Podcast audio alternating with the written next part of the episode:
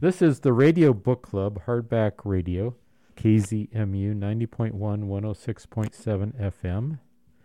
Joined by Jesse Magleby from the Grand County Public Library and moi from back of Beyond Books. Good evening, Jesse. Good evening, everyone. How are you, Andy? Oh, we're doing pretty good. We were just commiserating that our partner in crime, uh, Sherry Zollinger, is flying to Hawaii. And we're feeling a little put out, although I must thank everyone for stepping in for me last month when I was out in Southern California for some business, did a couple of antiquarian book fairs.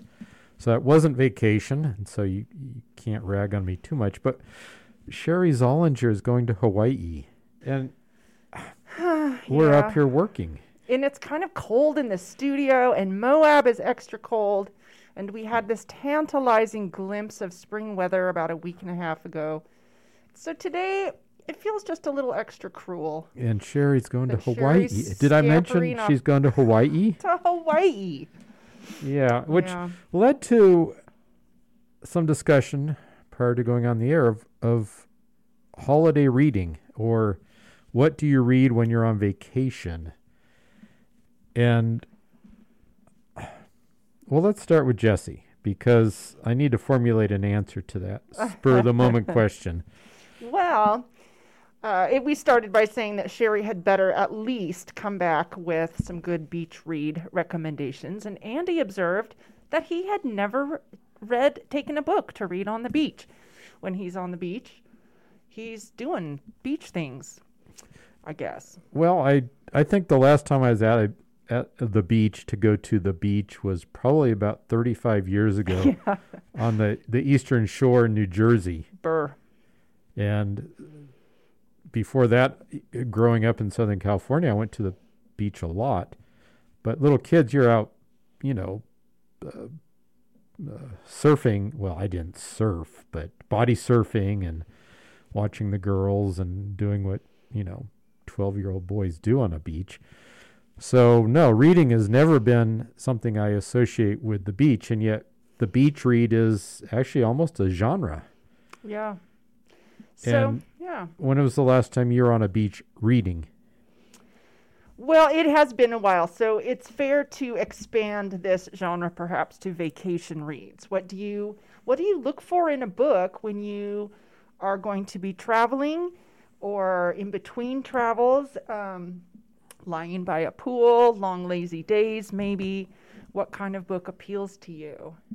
And there's definitely a type that I have found that works works best for me. So I need tell. something that is extremely fast paced that I can read in short chunks. I'm often distracted, people watching.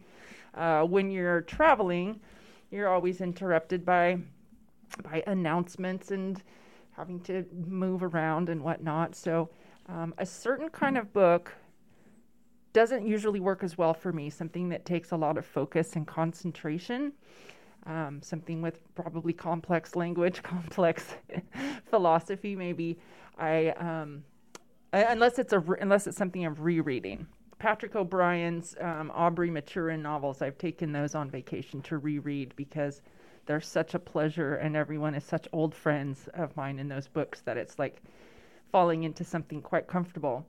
So, but often these days I look for a, a fun thriller or something with some suspense and something that's pretty snappy and fast paced. You're Okay. that's more I'm- what I'm looking for. Yeah, I'm I'm going back into time as to the last time I grabbed a whole stack of books, and I suppose uh, last summer I did so, and we were staying up in uh, Washington State, and I ended up going to a bookstore in Port Angeles, Washington, a very good bookstore, and I bought a bunch of regional titles, a nonfiction and fiction. So I kind of immersed myself in that that region nice. yeah. kind of make it feel like home, I suppose. So that was a, a mixture of fiction and nonfiction. I go back to my honeymoon, which was an interesting time in that we scored a a house in an inholding in Yosemite National Park. Wow. And I took the big fat Roberto Bolaño, his last novel. It must have been a thousand pages Yeah. And you were saying fast paced, snappy, easy to read. Well, this thing was about as dense and thick as as anything, and yet I just I had the time, and we just sat on the porch and we would make our coffee, we would read, we would make some lunch, we would read, we would make some dinner, we would read, and I've never done that before. You guys had a reedy moon. I love it. We did, and then I got pneumonia and almost died. But that's Oh. another story. Sorry, Mars. Um, yeah, for another time. so, uh, yeah, reading is such a joy, and to have long stretches is such a uh, an experience that I don't get very often any longer, and I don't know why I don't s- break out time to do that, but uh, we don't seem to. But I also look at when I'm traveling the audiobook much differently than I would a book I'm going to read. And this segues very nicely into some books that we're reading, and we're going to get to that in just a second. But when I'm in the car, I listen to those quicker, uh, mostly fictional, Mhm. sometimes uh, suspenseful, sometimes love stories, books I would never read at home. And so that's a different type of reading that I enjoy as the audiobook. Yeah, that's an interesting that's an interesting point. Um, listening to a book can be such a different experience.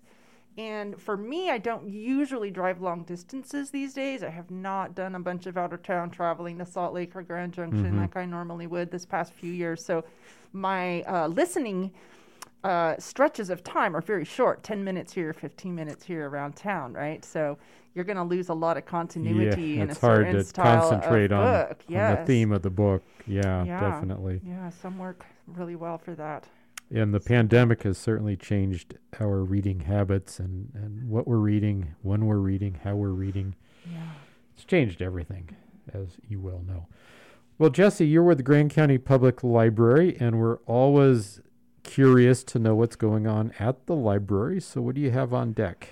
Well, um, as uh, some of you probably know, last week Grand County Council Council lifted the mask mandate. So, uh, wearing face masks inside the library and other government buildings is now merely optional. That's made a lot of people happy, and uh, so that is a big change. The library is um, has been fully open since last oh, what last June, I think, and um, it is picking up. We had a we had a really busy day today, in fact, and it's just a joy. I had a big pack of kids and moms and dads in the kids' room playing and reading this afternoon. It was such a lovely thing to see. And um, there is not uh, going to be any library programming during the month of March, but we are using this month to gear up for April, May, and beyond, where we do have some wonderful events um, lining up. We will be inviting a poet named Nancy Tuckox. Um, she lives a little little ways to the north of us. She Up has just Wellington, published I believe. yeah, she Yeah. has just published a lovely book of poems called Dearest Water. And I'd love to read you one of those a little bit later. We're going to invite her. Nancy will be here in May, on the 5th of May. Um, there's another author that we're inviting in April. Elizabeth Lava has just uh, written and published a book called Stillness and Wilderness A Bold Ride from Despair to Deep Wisdom and Love.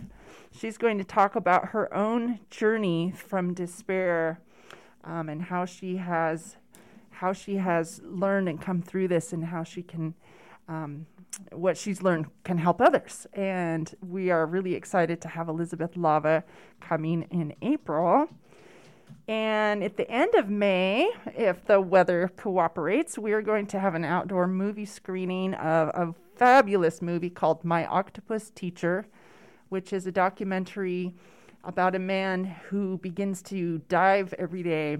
Um, I think he's off the coast of Chile.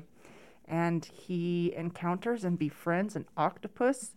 And slowly, she shows him what her world is like. And he um, he begins to to grow and understand all kinds of new new things about interspecies friendships. Um, anyway, if anyone um, hasn't seen that yet, it's just it's just an ex- exquisitely beautifully filmed and moving um, film. Science, some science, some philosophy, just really fascinating films. So we do have some things coming up, um, April, May, and beyond. So stay tuned for more.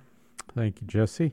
Down at back of Beyond Books, we too list, lifted our mask mandate pretty much along the lines of what the CDC, uh, their new guidelines recommended on a county by county basis, which of course has corresponded with a pretty good drop in uh, positive cases in Grand County, although it's still out there. So uh, we still encourage our customers to socially uh, distance themselves and uh, wear masks if you feel uh, the need to.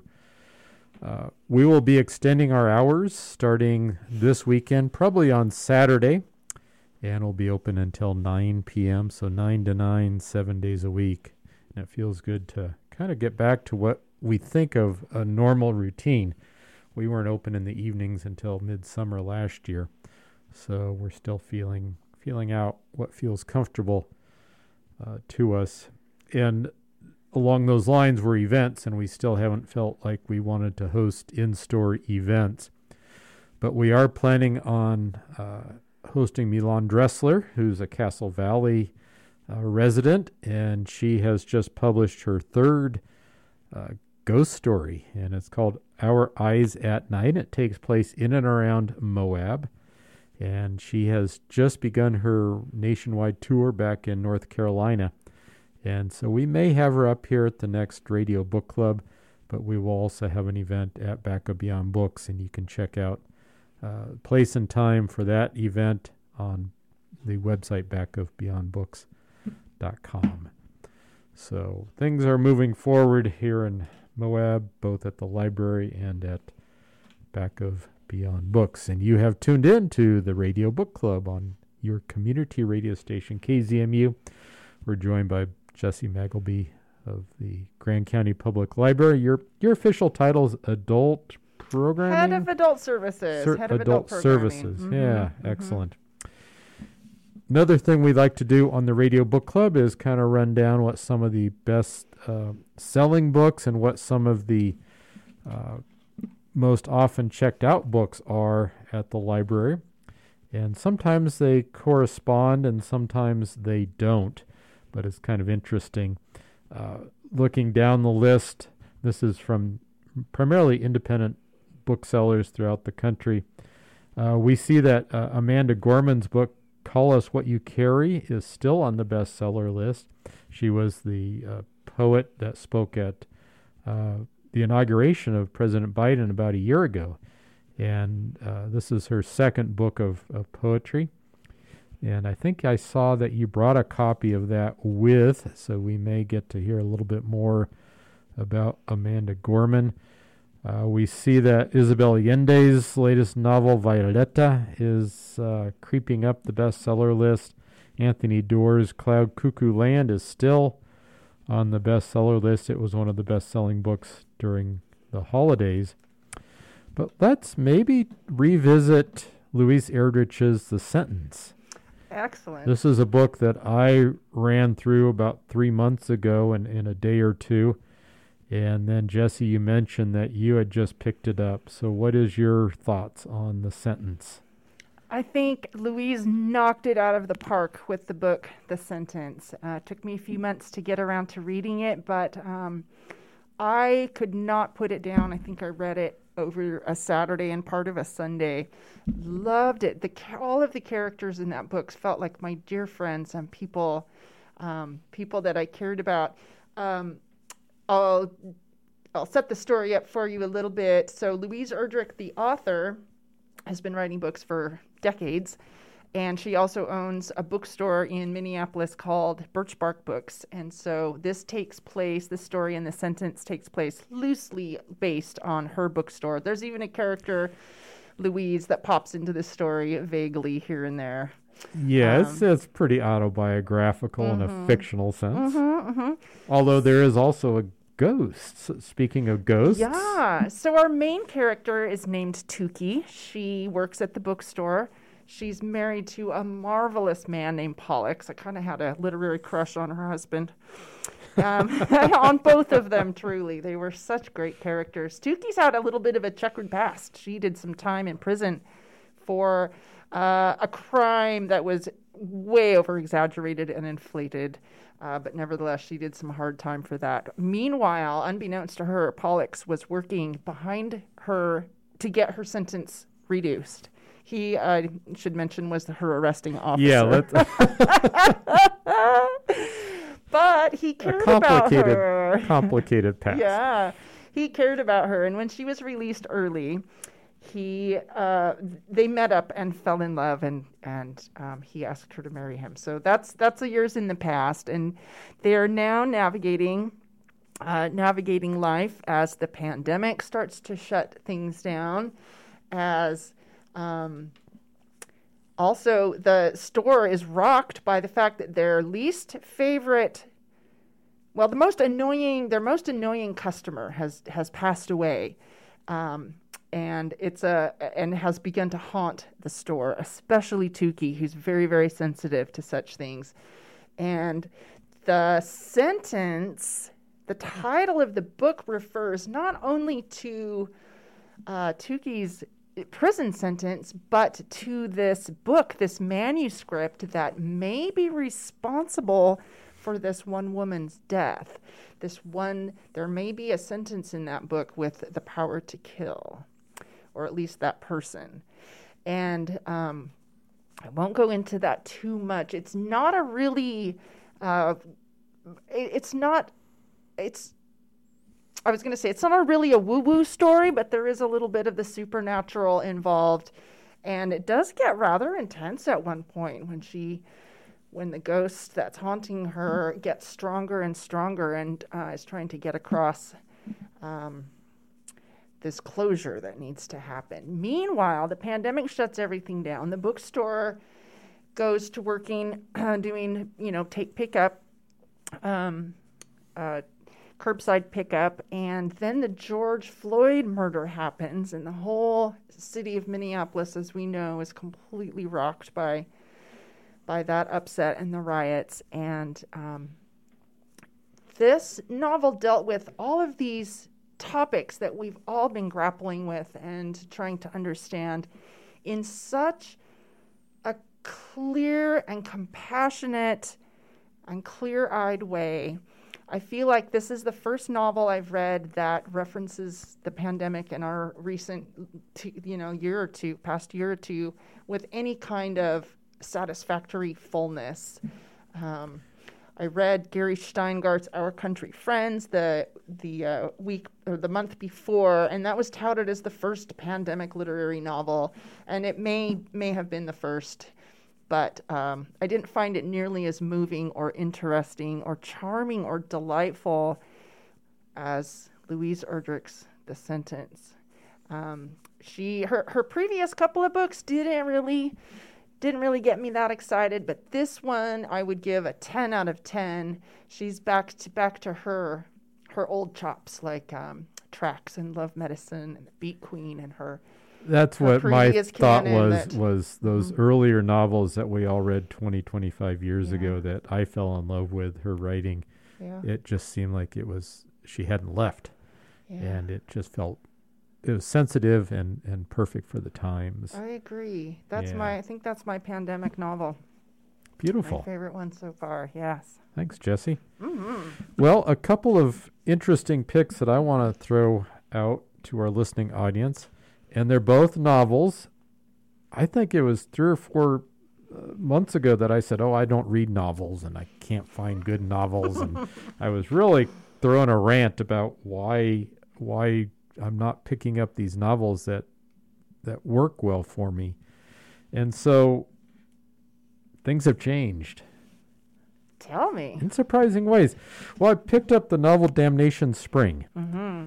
And this was based on no one's recommendation other than the fact that it's another novel about trees. You know, Richard Powers did, did tree novels, and uh, but Damnation Spring takes place in the old growth forests of Northern California.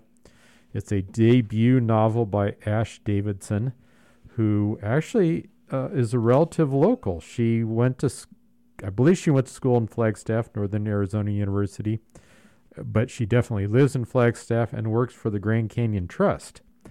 And apparently, she would work on this novel before and after hours and probably drove the trust staff crazy as they heard all about the struggles of a, a, a debut novelist. But she grew up in Arcata, California, in the midst of the redwoods. And as you know, there is scant little old growth timber left. Most of it is uh, protected in, in state and national parks. But we need to go back to the 70s when, when there was still more old growth. And that's when the, the novel takes place. And it's a a family who's lived on the land for, you know, 50, 60 years.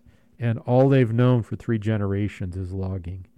Their entire being is based on taking out old growth timber and getting it uh, to the mill and the protagonists are Colleen and Rich Gundersen. And when Rich Gundersen has the opportunity to purchase a 700 acre plot uh, pretty much behind their house, which, by the way, their house is an inholding now within the national park, and the family will relinquish control of their house once they die. Um, and so this is to Rich Gundersen his last chance to uh, be who he is, which is a, a logger.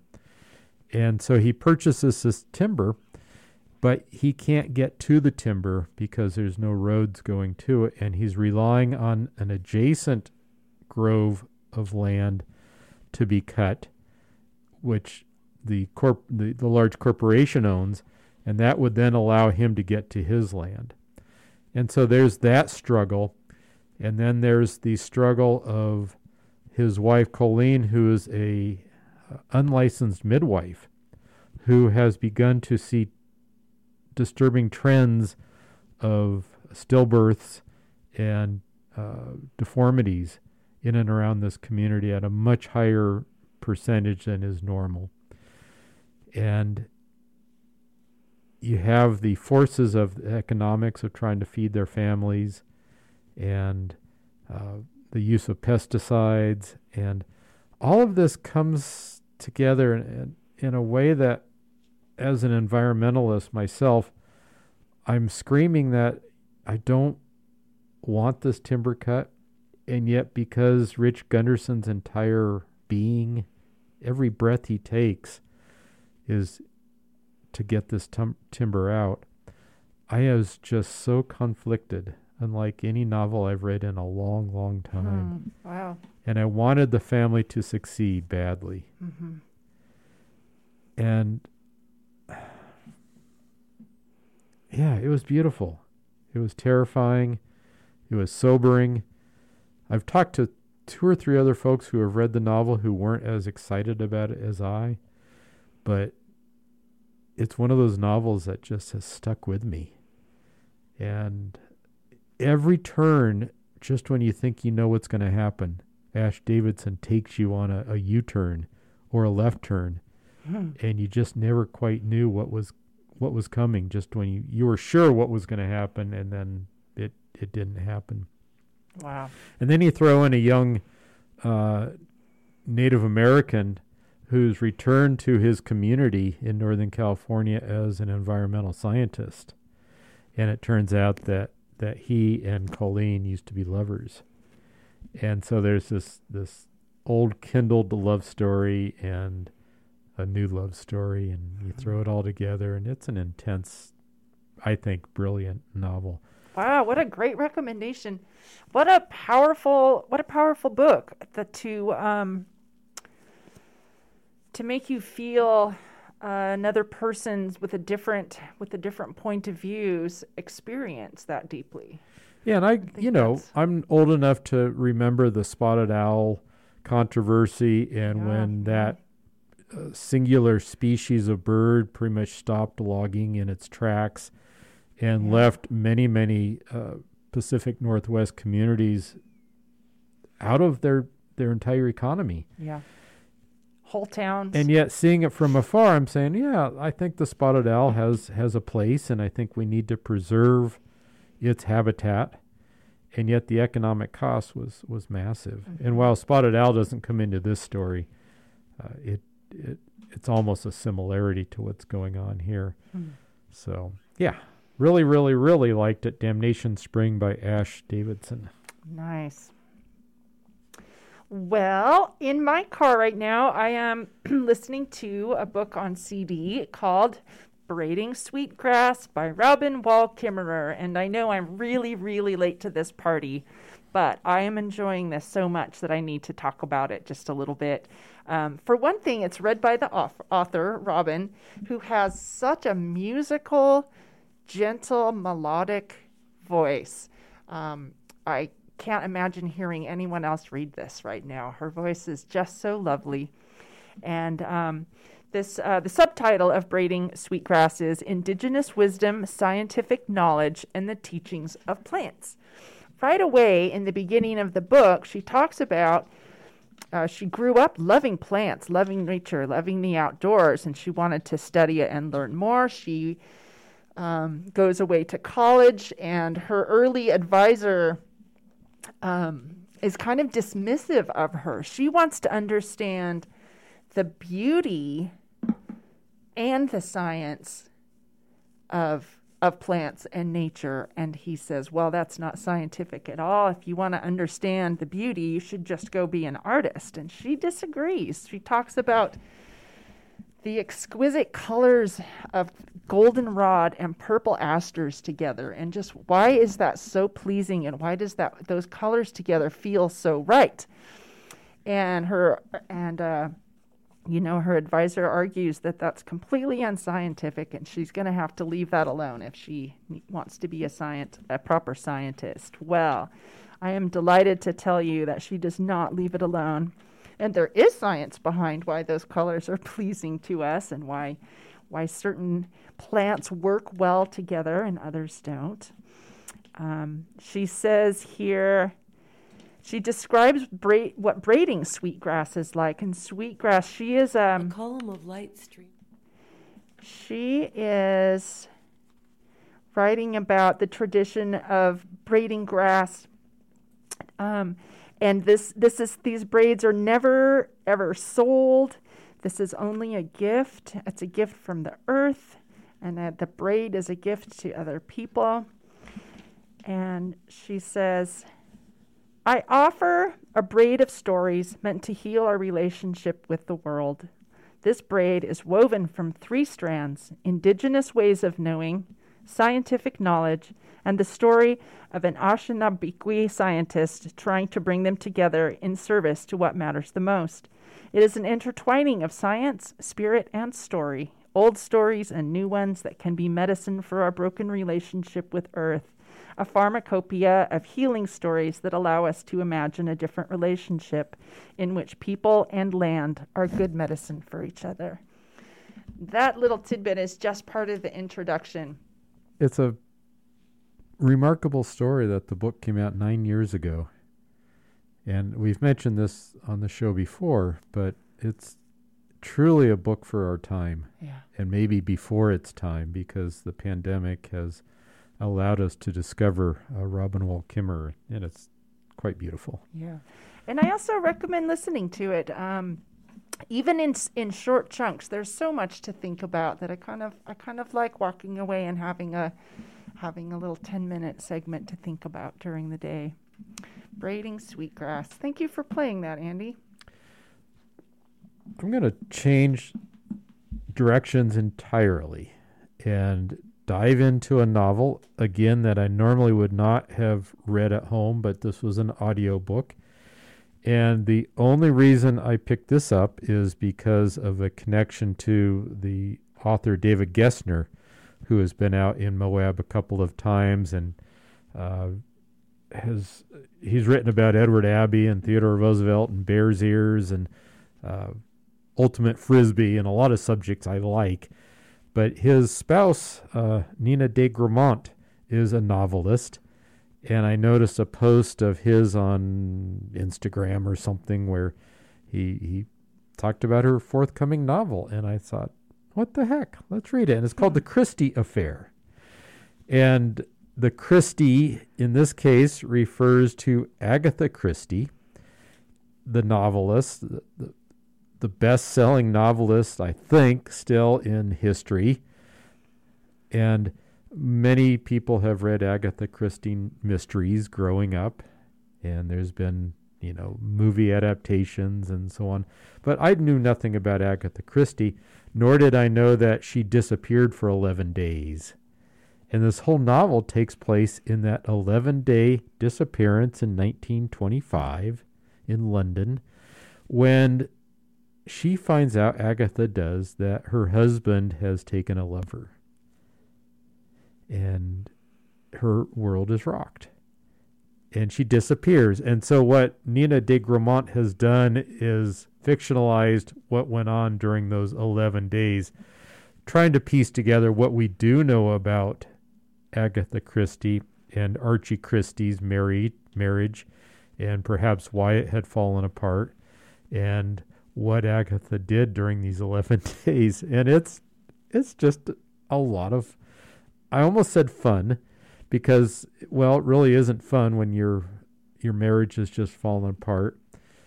But it was full of intrigue, full of mystery. Uh, there's some death involved in this novel, and a lot of references to the 1920s uh, London scene. And I learned so much about Agatha Christie, the writer, that I never knew. And I loved it. Again, it's a book I never would have picked up except for this this literary connection. And sometimes that's all it takes to go out on a limb and, and try something brand new. So if you're a fan of Agatha Christie novels, you'd like it. If you're a fan of uh, 1920s uh, London scene, you would like it. If you're a fan of just uh, good writing, I think you would really like The Christie Affair by Nina de Gramont. Wow, I think I might have to put that one on my list. That sounds wonderful. I did know that about Agatha Christie. I remember my mom telling me that when I was a little girl. She loved to read Agatha Christie's. And she told me about that disappearance, and nobody's ever truly figured out that we know of what, what actually happened. There's a lot of speculation. Well, that novel will feed that Yeah. speculation. Ooh, I might have to get that for my mom. That's a good idea. Yeah. Nice. Well, you've tuned in to the Radio Book Club on Moab's community radio station KZMU. We're at 90.1, 106.7 FM. First Monday of the month from 5 to 6 p.m. Jesse, often Sherry, and myself review uh, what we're reading, literary events in and around Moab, and all things books. And right now we're just going through some recent reads, and we're back to Jesse. Yeah, so I am right in the middle of a new Lucy Foley novel. This one is called, it's brand new. It might be uh, debuted on the is top. Is it number on the- one yeah. on the IndieBound bestseller list, The Paris Apartment. The Paris Apartment. Well, this is quite a lot of fun. So, this would make, uh, for example, a good vacation read, I think, this book. So, uh, a young woman in her, hmm, I'm going to say her 20s, goes to visit her brother in Paris. She hasn't seen him for quite some time. He's living in a swanky apartment building in Paris. And he says, Yes, come find me when you get here. I'll be waiting for you. But when she shows up at this building, he's nowhere to be seen. She finagles her way into his apartment, starts finding some odd things. She starts to meet the other tenants, the other concierge. Everybody seems to be a little cagey. And little by little, we're finding out that everybody in that building uh, may have a secret that they are protecting. And she slowly starts to uncover uh, what's what's possibly happened to her brother. Was he working on a, a story as a journalist that uh, somebody is trying to keep quiet? Um, did he start hanging out with the wrong crowd? What exactly is happening? So, this is a very complexly um, laid out story in that we get um, chapters, points of view from all these different characters. There are probably uh, six or seven, I want to say, main characters besides this younger sister. um, who all tell us little bits from their point of view. And it's Lucy Foley's done a really, really good job of giving you just enough information to keep it really intriguing. The building itself is practically a character. It's got a creaky old elevator. It's got uh, six or seven stories with a penthouse on the top and a roof garden. It's got um, old passageways hidden in the walls from back when there were uh, maids and staff living in this grand house. There are a lot of interesting secrets. Everybody can kind of see into everybody else's apartment through the courtyard windows. Everybody's everybody's got something to hide. So I can recommend this book. I know it's gonna I know it's gonna um, it's gonna end in, in a very an interesting and un and I an un uh, an unusual way. I predict. I read Lucy Foley's previous book, which was called The Guest List, a year or two ago. That one was pretty good. I'd probably give it four out of five, but I think the Paris apartment uh, has definitely got got my got me intrigued, and uh, I'll have this one done pretty quick. I think this would make a great vacation read. And the Paris apartment is the current uh, Reese's book club pick. Oh yeah. hmm And do you know what the previous one was? The Christie Affair. Well, how about that? And I would have never thought that I would pick up a, A Reese's Reese- book club. Now, you know, Reese Witherspoon, we all know the actor, uh, maybe has played a few serious roles, but certainly has played some less than serious roles. And yet she has actually turned into a literary juggernaut of a, a leader. Yeah. We all think of Oprah and her book club, but uh, they're very, very different in what in the books that they pick. But Reese has certainly uh, gotten some cred Mm-hmm. through, I agree. through her book club, so it's kind of interesting. We picked two of Reese's book Hmm. club picks in a row. Well, I'm going to go into some nonfiction, which is usually what I like to read, and I'm going to do a twofer if you'll allow me to. As many of you know, I'm immersed in the world of rare and collectible books and ephemera. And so whenever there's a book about book collecting, I am want to pick it up. And there were two recently that came out. One is called The Department of Rare Books and Special Collections by Eva Jurczyk, J U R C Z Y K. And the second is The Last Bookseller A Life in the Rare Book Trade by Gary Goodman. And I'm going to start with Gary Goodman's first, in that I, I related to it perhaps a little bit more. Um, I mentioned these are nonfiction. That the Department of Rare Books and Special Collections is fictional, and the last bookseller is nonfiction. Let's be clear. Uh, Gary Goodman was a, an antiquarian book dealer in the Twin Cities and in um, a small town in Wisconsin for uh, the last 20 years or so. And he helped form what was called a book town in this uh, small town. I think it was, um, if I re- remember right, um, Hudson, Wisconsin. And he uh, got his start in Stillwater, uh, Minnesota. And each chapter is a a story of of him selling uh, rare and collectible books from uh, a, his very first store in a very poor neighborhood in Minneapolis to founding this this St. Croix uh, book town in Wisconsin. And so, if you like to to hear about the trade in in all its warts, uh, Gary Goodman does a good job. Uh, it's not a great book, I don't think, but he says he's the last bookseller, and that's not true. You know, there's thousands of us out there still plying the rare book trade, but he kind of did it by starting with nothing and working up. And one of the trends within the rare book trade is a lot of the book dealers start with money. You know, there's the old saying is how do you make a million dollars in the rare book trade is you start with two million. And that's true in many ways. So he was kind of the uh, the opposite. He started with nothing and worked his way up into a comfortable living. And so it, I, I enjoyed it. There's no two ways about it. But um, would I highly recommend it? Eh, maybe not. Would I recommend it? Yeah. Mm-hmm.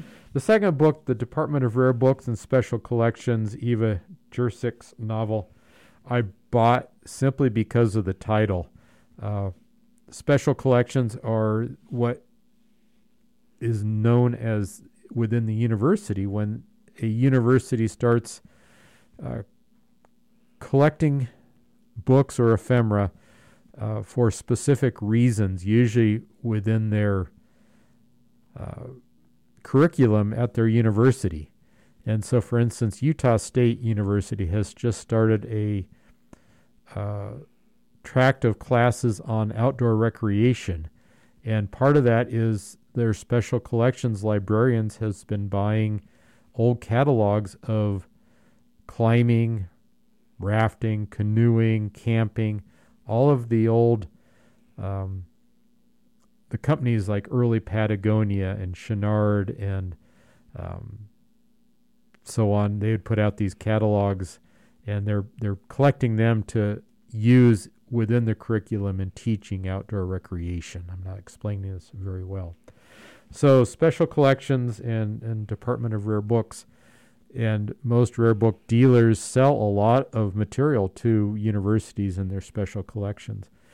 And maybe I didn't like this novel too much because it kind of struck near and dear to what has happened within the rare book trade in a famous case back in Pittsburgh, Pennsylvania, just in the last four years, when one of the more renowned and respected rare book dealers was arrested in concert with a special collections librarian from the Carnegie Library in, in Pittsburgh.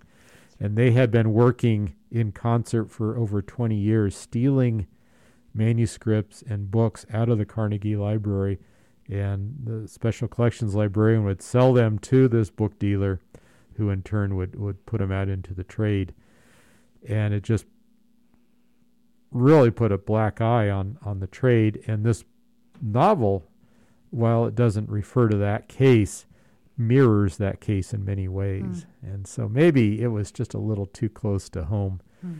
Um, but um, it was an interesting plot of a manuscript that the Special Collections librarian had purchased on behalf of donors of a university and soon that manuscript disappeared. And then the special collections librarian died. And so his assistant has to figure out what happened. And so it, it brings in some of the, the quirks of the rare book trade and special collections within universities, but it just, for me, missed the mark overall. And I, I hope that uh, she keeps writing, but I hope she does perhaps a little bit more research in terms of really understanding the, the nuance and, and the personalities within those organizations. I hmm. think it would have been a better novel, perhaps. But it's called The Department of Rare Books and Special Collections by Eva Jurczyk. All right, I have one more audiobook recommendation. Um, I also recently listened to a book that's been translated from the Japanese into English, and it is called The Cat Who Saved Books by Sosuke Natsukawa. Now, um, I was definitely attracted to this one because of its lovely title and book. The cover of the book has a gorgeous print of a cat walking literally through books like someone would walk through walls with his feet in the clouds. This is a book about a teenage boy who's lived with his grandfather in his rare books and worked at his rare bookstore um, most of his life. And his grandfather passes away. And so um, this poor lad uh, named Rintaro is going to have to sell the store and go move away with an aunt. Um, and one afternoon, while he's cleaning up the bookstore, a big ginger tabby cat walks in and begins to speak to him. Now, before you turn off your radio, I know that sounds like a sappy a cozy story, some talking cats and some books or something, but it's not that kind of book at all. It's a little more like a Haruki Murakami story, um, although although not not quite that complex. It's a much simpler and slimmer um, story. It's a very it's only got four four discs. Um, it's a very short little book, but this um, cat says, "I'm going to need your help saving books. We're going to have to go on these. You're coming with me on this these missions. We're going to a labyrinth." And leads him out of the bookstore, and um, lots of other stuff is going on. But Rintaro and this cat, whose name is Tiger, um, visit people who are in the book industry who are who are killing literature. Um, one of the labyrinths involves uh, a man who is an imprisoner of books. He's a pompous reader. He reads a hundred books a month, and has col- a collection of thousands and thousands of books. And he's got no time for anyone because all he needs, he just is going to spend his time getting that next book under his belt. And uh, Rintaro has to reason with him and find out if that is the best way to read or the best way to use books. And later, another labyrinth. Um, publishers are endlessly, uh, endlessly releasing new content, whether it's worth reading or not. Books are expendable. We just have to make sure they're consumed in the most efficient way possible. How do you solve this problem? Well, Rintaro and the cat seem to figure it out. There are several more puzzles and labyrinths that they go through. I'm doing a really terrible job of describing this story. It's a it's it's a very it's a very um, gentle story and thoughtful. And if you can get past a talking cat, you probably would enjoy it. And it and it leaves you with some things to think about. Why do we read? Why are books important? What should books actually do for us or to us?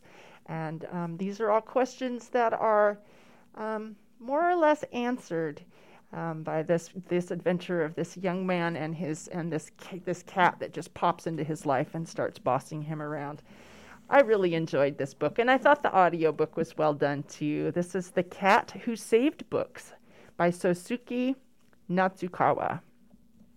Excellent. That seems intriguing enough. And following up with two books about books. Books so, about books, uh, yeah. well done, Jesse. Very good. My next pick is a forthcoming book that was originally scheduled to be published February 1st, and it's been delayed to the end of this month, March 29th. And this is by one of our favorite quasi local authors, Craig Childs. And Torrey House Press is publishing their second book with Craig. This is called Tracing Time Seasons of Rock Art on the Colorado Plateau. For many out there, rock art is perhaps the greatest enigma of the Southwest, if not the world, in that what do petroglyphs and pictographs mean? And that singular question has been talked about ever since humanoids discovered uh, rock art. And that question will continue to be discussed in that um, we really can't answer that. And so, what Craig Childs has done is he has gone to many rock art sites in the American Southwest with the elders of the tribal affiliations on which those rock art panels exist There you go. and has interviewed the elders as to what they think the meanings are. And it's, I think, a stroke of brilliance. Why would uh uh, Anglos go out and try to interpret Native American rock art? Rather, let's listen to the elders Uh-huh. speak. And so it's it's a book that you can pick up and set down because each chapter is a separate field trip, so to speak, and a, a separate interpretation of a particular site. Ah. And Craig's not going to take you or tell you exactly where these sites are, but he he listens to the elders and then he puts in his knowledge of the history of the land, the history of the geology, why perhaps we find where rock art where we do. But he tends to shy away in interpreting exactly what the rock art meaning is. And I found it intriguing. I found it uh, very thought provoking. And I think it will continue the discussion as to what we're looking at here in the American Southwest. And of course, we're surrounded by thousands and thousands of uh, both single single pieces of rock art to panels with hundreds of of pieces.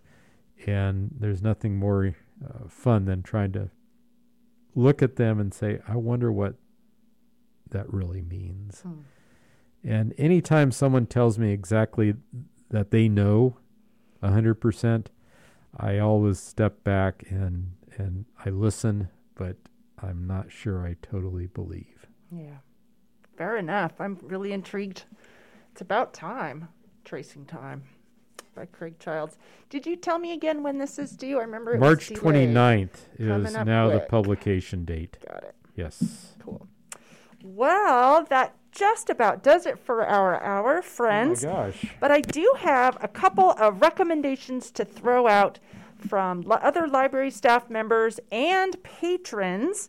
I have it on really good authority that the new translation of Beowulf is not to be missed.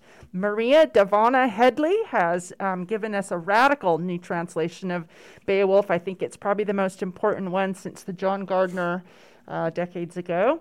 So I've heard that's really excellent. I've also been told that a book by Helene Tursten called An Elderly Lady is Up to No Good is a good one. It's about a little old Swedish woman who uses her age to get away with some stuff. Sounds really good. Well, that hour flew by, Jesse. I want to thank you for spending it with us on Thank the you. KZMU Radio Book Club on KZMU 89. No, that's not it. 89.7 was the call letters that we had 30 years ago. 90.1, 106.7 on the FM dial, keeping Zion musically uncensored. Thanks for listening.